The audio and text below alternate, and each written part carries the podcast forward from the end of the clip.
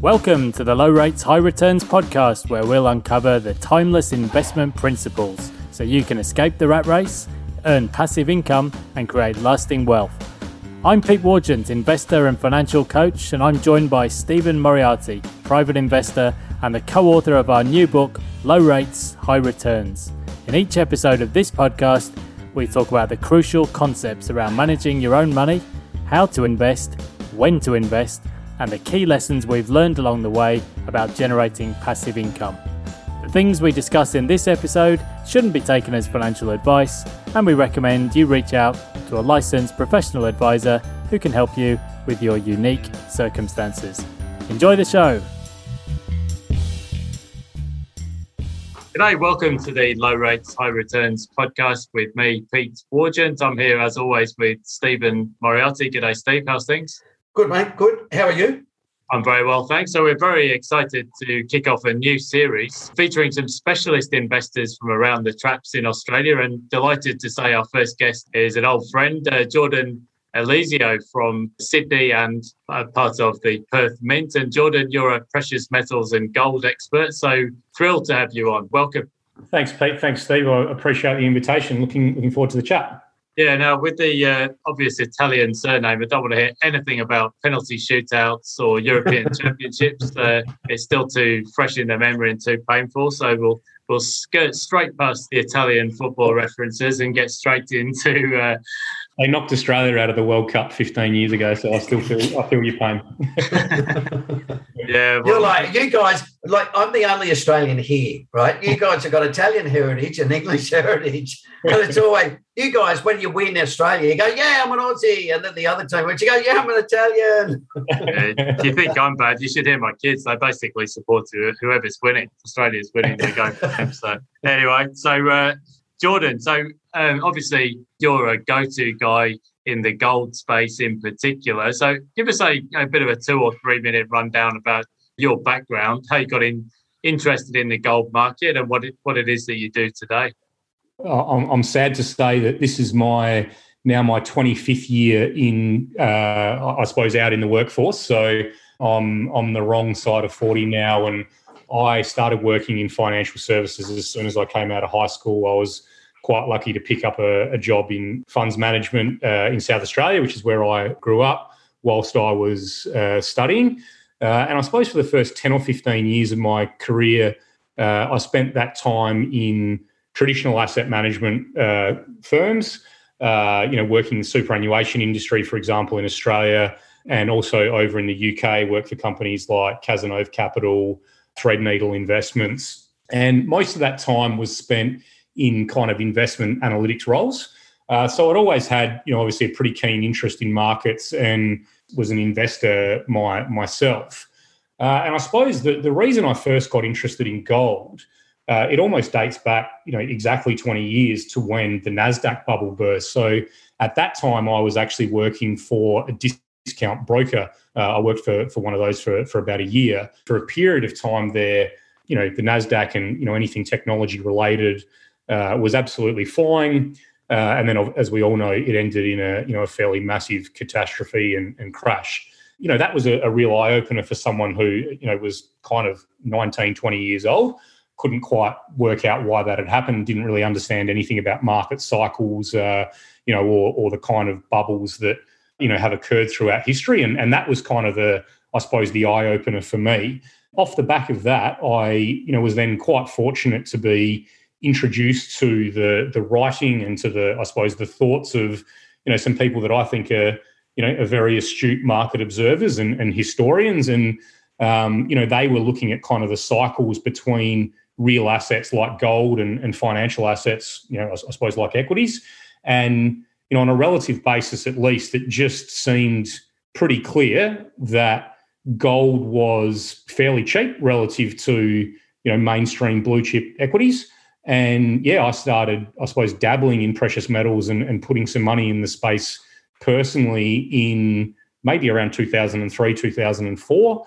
Stayed working in traditional financial services for about another decade, but for the last kind of eight or nine years now, I've been working in precious metals. And so for the Perth Mint, which is by far the largest precious metals organisation in Australia, I basically look after investment research for the company as well as business development for our listed products and for our depository. So that's people that are buying and storing gold and other precious metals with us.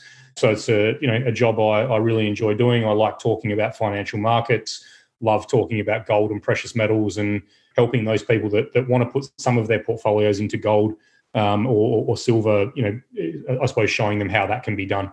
Yeah, so it's like a dream job for you because you've you've had the interest in gold over you know twenty odd years, and and then you've ended up you've had chief economist roles in the sector, and now the, the role at Perth Mint. So it fits together perfectly for you. So I know Steve had a couple of questions about uh, the history of gold because uh, I guess uh, there's something about uh, a shiny precious metal. It's always had that kind of special aura about it. Steve, do, do you want to take over and ask a, a couple of questions of Jordan in terms of the history of how gold became an investment asset class in its own right and so on?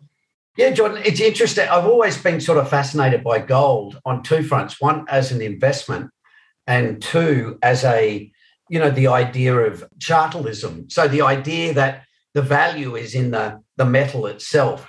It's interesting from a, an investment point of view that gold is not very correlated to blue, uh, like you say, to equities. And so it's turned out that when equities do well, gold doesn't do well. But then when gold does well, equities don't. And so I'm just wondering about if you could explain to people a couple of things. One is how does it work as a or the the and I don't know if I'm right about the perception of it being an inflation hedge. Could you could you run through that idea and also that idea of you know it's a store of value?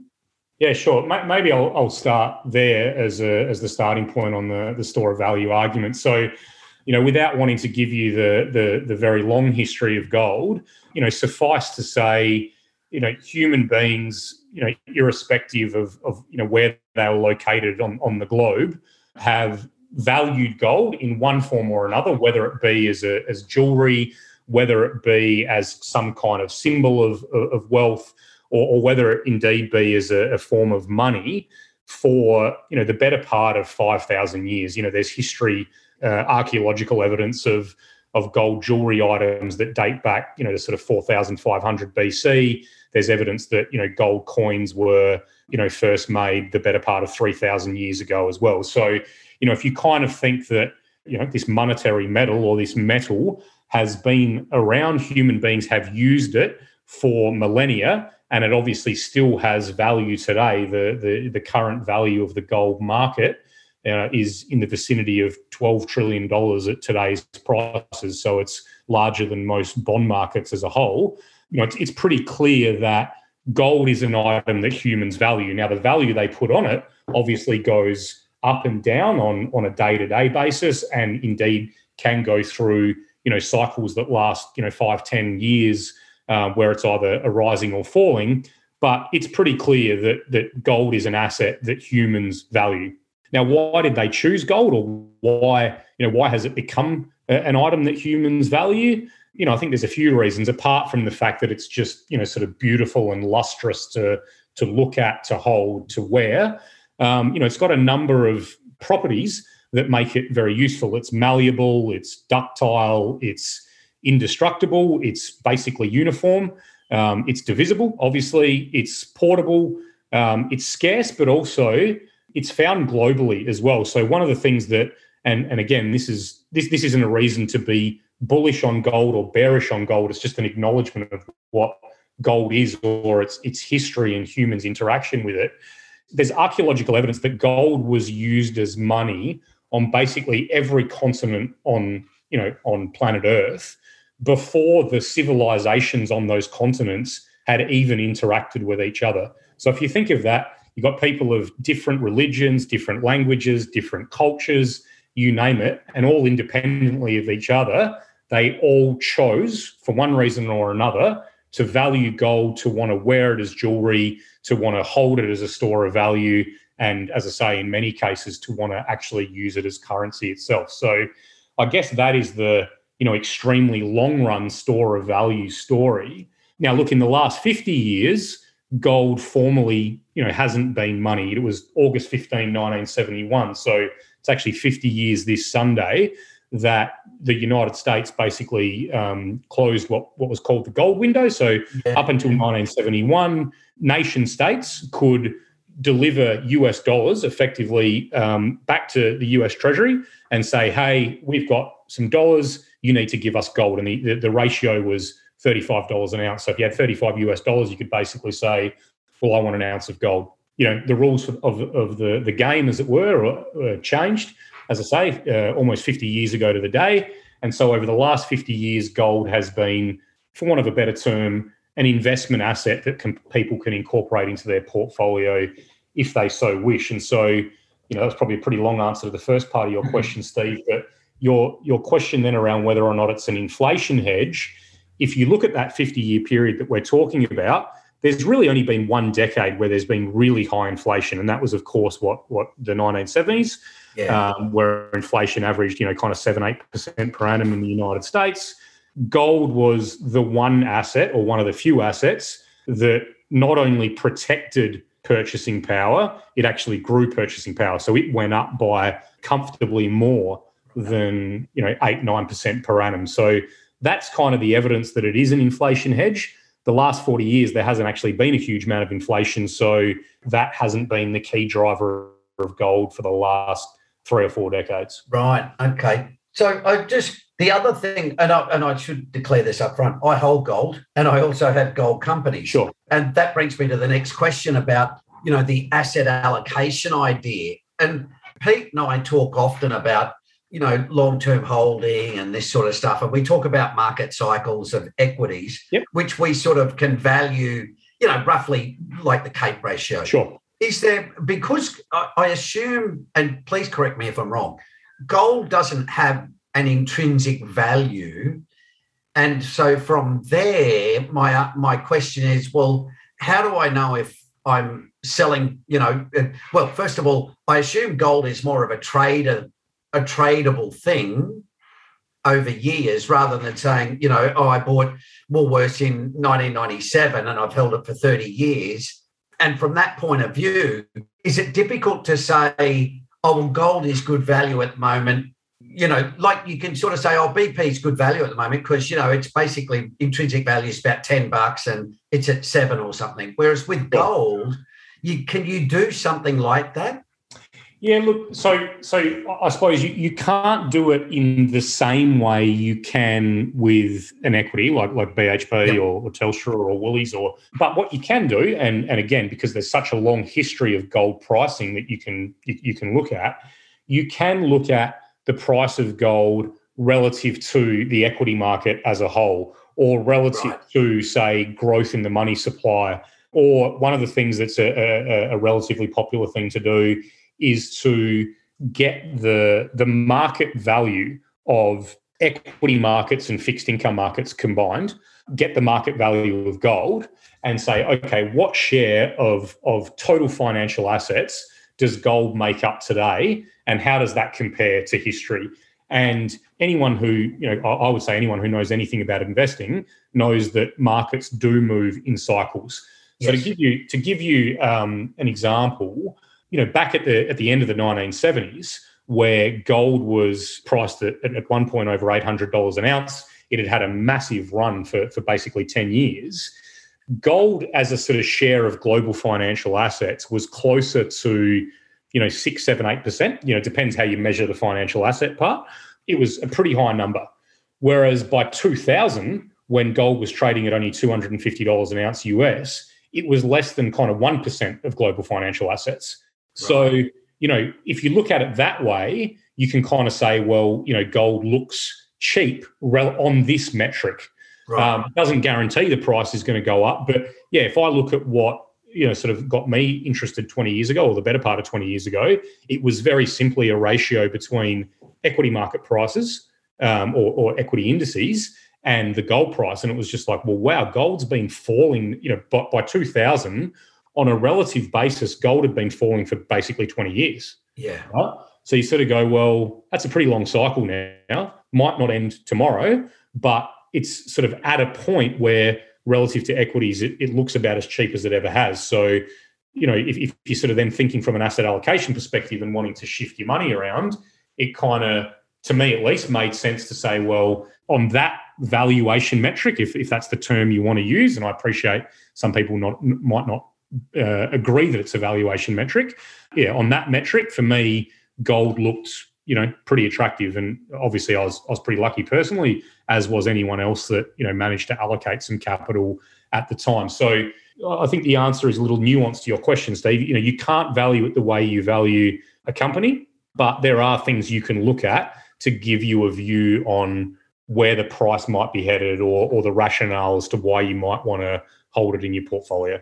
Yeah, right, so that, okay. that makes a, a lot of sense, Jordan. Now, I, I actually had a, a kind of follow up question uh, that comes on from that. And apologies, this is probably very basic stuff for you, but uh, I'm not a gold uh, not a gold expert, so uh, therefore a lot of these basic questions have got more value to people like me, and no doubt a lot of the listeners. So I've um, I've seen you present in Sydney before, and I know um, one of the things you used to do. I don't know if you still do this. Is bring a bring along a big lump of gold so people can see, feel, and touch what it actually looks like.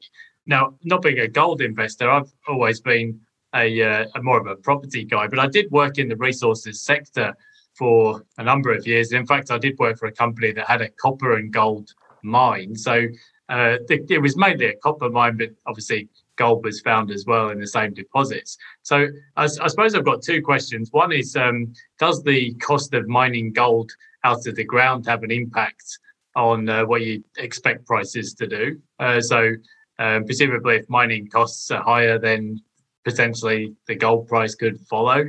Uh, but a bit like the old supply and demand cycles. But I suppose my, my other main question was, well, take me as a, uh, a property investor.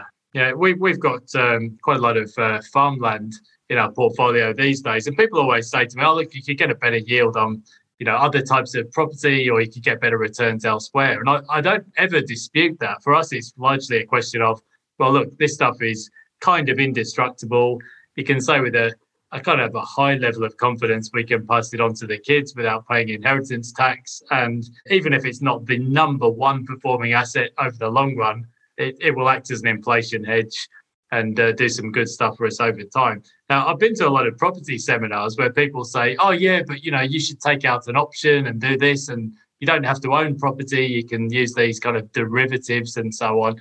But I've always figured, well, for me personally, I'm a lot more comfortable just owning the physical asset. So that was my second question. Do you invest in gold mining companies or do you actually own uh, physical gold? And if you're going to own the physical asset, what do you do in terms of storage? Do you have things like insurance or storage costs, or is that something that Perth Mint does for people? Yeah, so uh, the first part of your question, in terms of myself personally, I, I own both. So I own both gold um, directly uh, and, and, silver directly, as well as um, gold mining companies. I think the important thing that I'd say though, and the, and the distinction here is a little bit, and, and, I'll and I'll loop back with a property analogy. To me, the gold equities sit in the the equities part of my portfolio, whereas the gold sits more on the kind of safe haven cash like part of my portfolio. So I see gold equities as a as a more aggressive play and gold itself as a more defensive play. And if I could, and this might not be a great analogy, but um, I'll, I'll roll it out. You know, if I if I was to think about you know here in Australia, obviously I can go and buy a piece of residential real estate, or I can buy shares in Commonwealth Bank or one of the big four. Right now, the shares in the big four, you know, the the prosperity of them, their, their ability to rise in price, pay a dividend, you name it, is obviously linked to their core business, which is basically lending to the property market. So there's a correlation between the performance of residential real estate and the performance of Commonwealth Bank shares or you know shares of, of the big four, right? But they're they're very different investments still. Um, and so that's the kind of analogy I'd sort of draw between gold and gold equity. So, you know, if you buy a gold mining company, you know, you get the opportunity for a dividend. You get the opportunity that they might actually outperform the gold price if they find a lot of gold and can mine it at an attractive margin or an attractive gap between the gold price and what their costs of production are. But you also bring a lot more risk into that investment as well, because you know they might have problems with their mind they might have issues with their balance sheet, gearing. You know, they might engage in some M and A activity that you know doesn't prove particularly fruitful. There might be some jurisdictional risk, you name it. So, you know, whereas with gold, you've actually got you know this physical metal that is just an asset. You know, it's not engaged in any business that can go right or wrong, if if that makes sense. So, yeah, for me, I own both, but I see them as pretty different assets. In terms of how you can own physical gold, there's basically three ways. You can obviously buy bars and coins, which you store yourself or, or put in a private vault. Um, you can do uh, or have what's called a depository account with an organisation like the Perth Mint. So basically, th- think of it like a share trading account, but rather than buying um, shares, you're buying ounces of gold or ounces of silver or ounces of platinum, and that stays in storage with us. Or these days as well, um, you can buy a, a, gold ETF on the stock exchange. So, you know, when you buy a gold ETF, you're not buying gold directly, um, but you're buying a share or a unit, depending on the, the structure of the, the, the product. It will move up and down with the gold price, and the gold backing the, the investment will be sitting with uh, a custodian. So, for example, you know, um, with with the Perth Mint, we've got a product on the ASX where people can buy that. It's backed by gold that we've got in storage with us. So those are kind of the different ways you can do it. There's pros and cons to each, obviously. I, I can talk through it if you want, but those are at a, at a higher level. Those are the ways that you can own physical gold or own exposure to physical gold if you if you want to. Yeah, well, that that makes um, a lot of sense to me because, uh, yeah, I mean, it, it I, I, can see a lot of parallels there with the uh, know, my approach to investing in farmland. I'm actually interested to know: do you ever sell your gold, or do you just uh, you, you're really just kind of building up a, a hoard for the future? yeah, so it's funny. Um, I I guess I, if I could, the easiest way for me to answer that would be my, the majority of my gold allocation is a strategic holding. Um, I will trim it in due course when I see you know better value in, in, in my own view in other markets. And then I have a small percentage of my gold holdings, which I would call sort of tradable. So, you know, if it has a nice little run up, I might trim it a little. If it has a bit of a correction, I might buy a little bit more. On the gold mining equity side, because they're so much more volatile and there is more risk involved, um, I, I buy and sell much more in that space or on that side of the gold holdings, as it were, than I do with the actual physical metal itself. Yeah, that makes sense because uh, I think as Steve will now come on to in the next uh, question, a lot of what we do in our coaching programs is based around what we call the eight timeless principles of investing. So there are four thought principles in terms of what you do before you make an investment. And then there are four action principles, which is effectively uh, investing and managing your investments going forward you can see how gold kind of fits into the assets allocation and uh, the diversification uh, buckets. But Steve, do you want to? Because uh, uh I know you had a couple of questions for Jordan on how gold might fit in as part of an overall portfolio. Yeah, a, a couple of things, and it probably follows on, Pete, from that question about risk.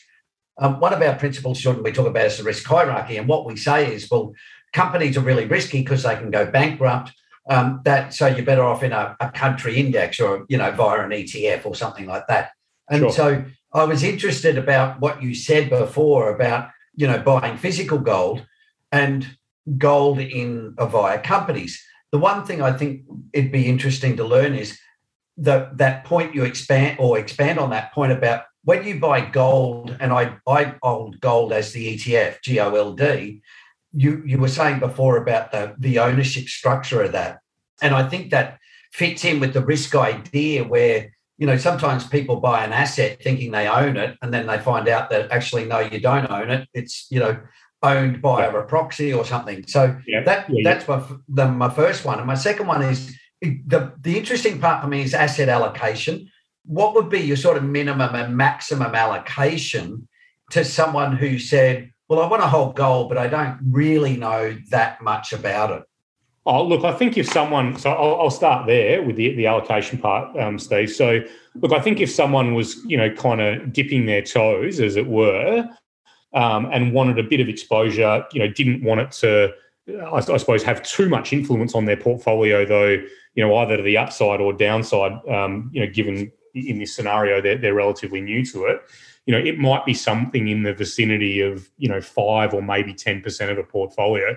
And there's plenty of research that, you know, if you look over the last 50 years of market data, there's plenty of research that will tell you that an allocation like that uh, is enough to improve the returns of your portfolio, especially on a risk adjusted basis. So essentially, right. You, you can get a similar overall return in your portfolio with much less volatility and far less uh, or, or, far less significant drawdowns. And that's predominantly um, as a result of the fact, and you alluded to this earlier, that when equities you know really hit the skids.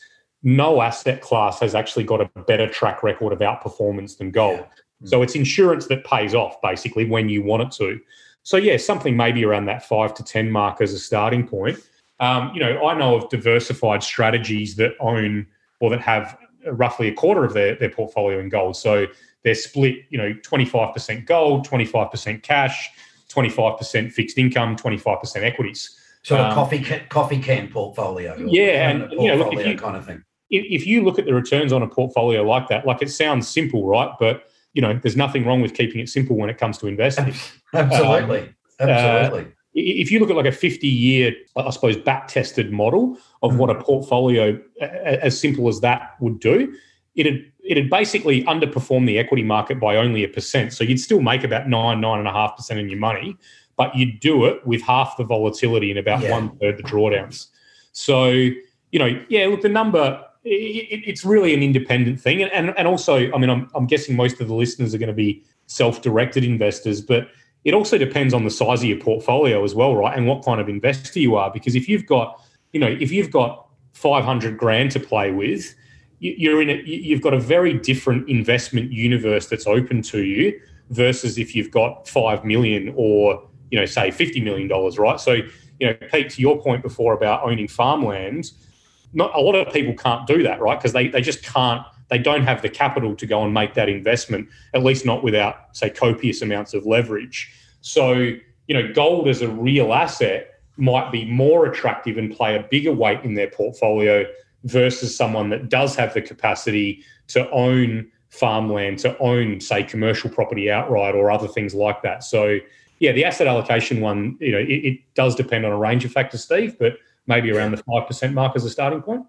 Right. Okay. Yeah, that was it's it's an interesting one because I, I personally I think that commodities and gold and and also particularly precious metals, um, which we haven't talked much about, gold and precious metals I think will do will have a really really good ten years because the the past has been a you know the past ten years for commodities has been a you know below average yeah. Um, as believers in mean reversion, and as you say, by history, you see when stocks do badly, which I suspect the US may well be because we've got a high CAPE ratio, gold generally outperforms. Well, it doesn't generally, it does because I, I know that from the history.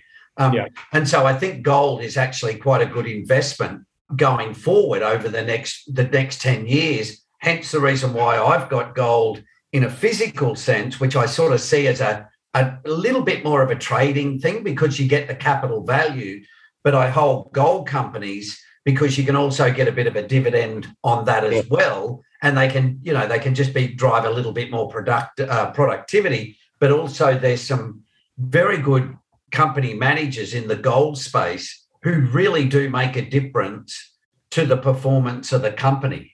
Absolutely, and and and look, you know, mo- well, not most, I'd say all of the Australian listed gold miners are, are, basically clients of ours on the refining side. So, you know, just as a, a, a bit of a, a, overview of the gold mining industry in Australia, Australia yeah. is typically the the second largest miner in the world. We we produce you know somewhere in the vicinity of three to three hundred and twenty tons a year, and yeah, the overwhelming majority of that you know ends up at the refinery door of the Perth Mint, where we then turn it into bars and coins, which are either you know sold um, you know to to retail investors all around the world to um, you know trading houses, wholesale investors as well, particularly in Asia and, and up into the UK, or indeed to investors that are keeping it on the shelf through our depository or through our ETFs as well. So, 100% agree with you, Steve. There's a, the gold mining industry, in Australia is is in pretty rude health right now, and that's partly a result of the, the, the great job that management of these companies has done.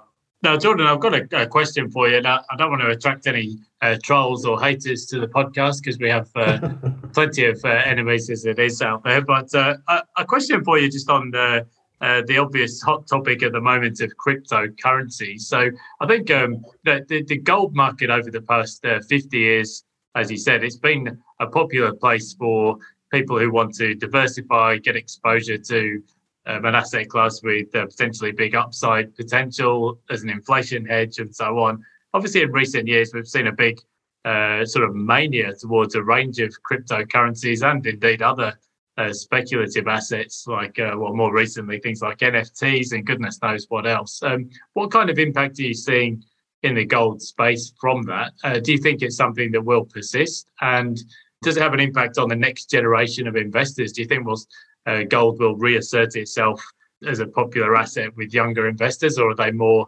inclined to gambling on the uh, the crypto side of things? It's, look, it's a great question, Pete. Look, and and I I, you know, whilst I'm the wrong side of 40 right now, as I alluded to at the start of the podcast. You're in um, good company.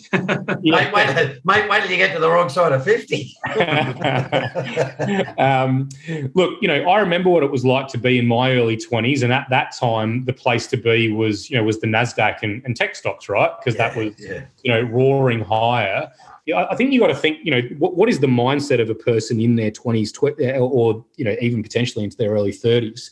It is risk on, it is attempt to grow wealth as fast as possible. And also because you're at the start of your, let's say, employment journey and your wealth building journey, you don't really have a lot of wealth to protect, right? Because you haven't had a chance to build any yet.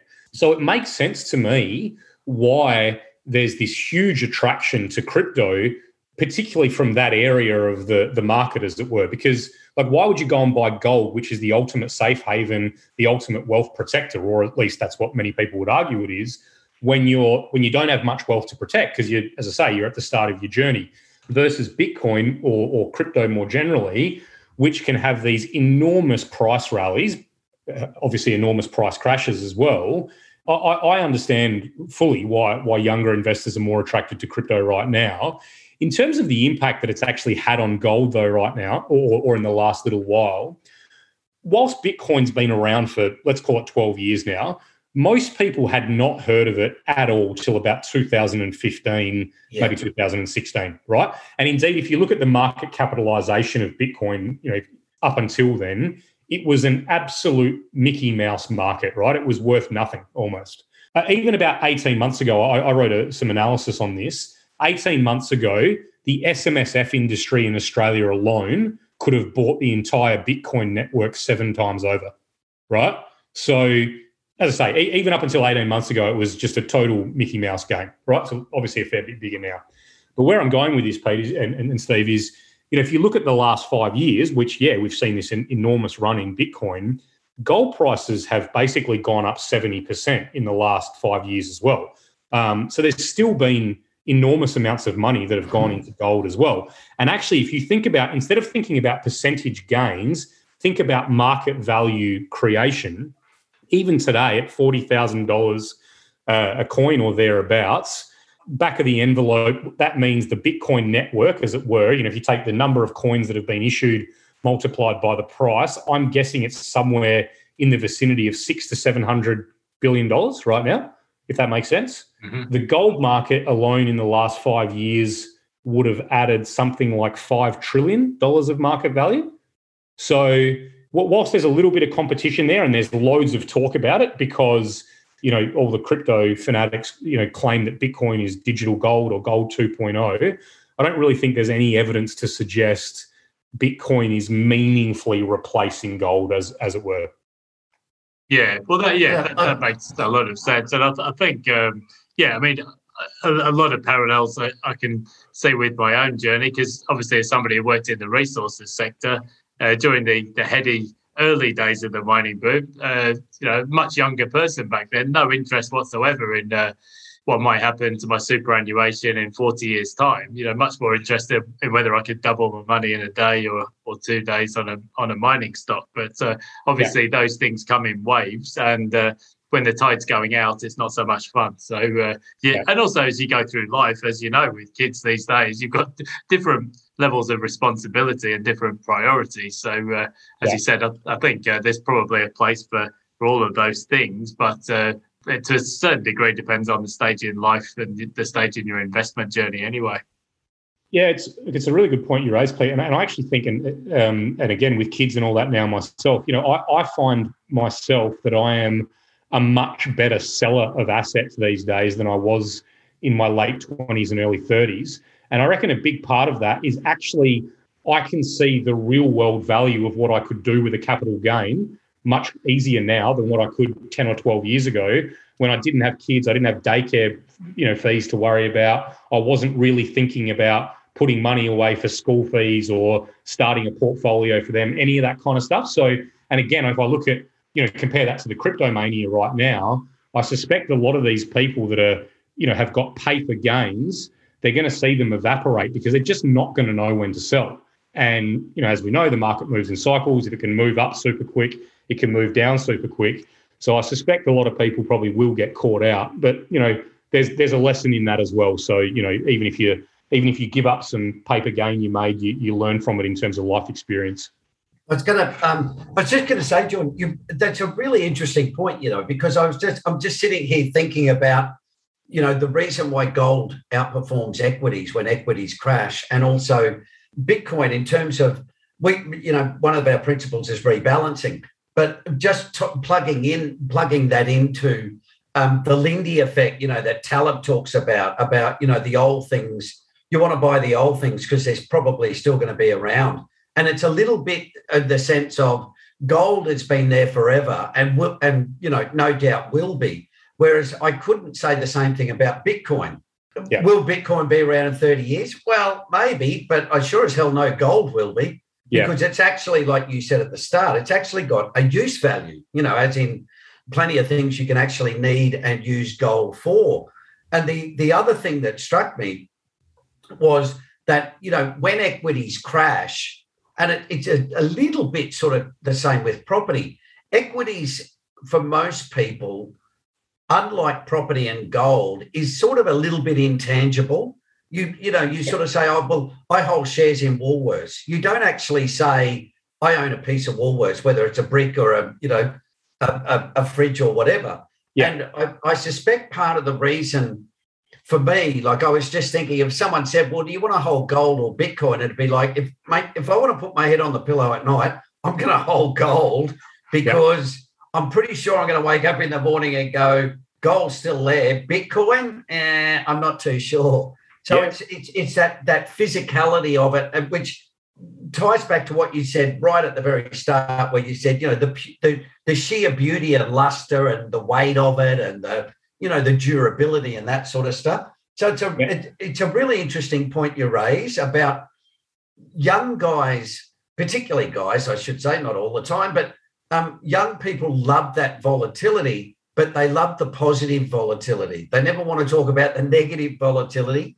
And it's interesting because, as you say, on the other side of 40, you start to look at assets that have got just a little bit less volatility and more stability. So you generally sort of say, well, I'll, I'll, I'll get some property or some farmland or some gold because you know that you're going to wake up in the morning and they're still going to be there. And you realize again that, like we Pete and I talk about, if you focus on the risk to your portfolio, not the return, over yeah. the long term, you'll always end up better off.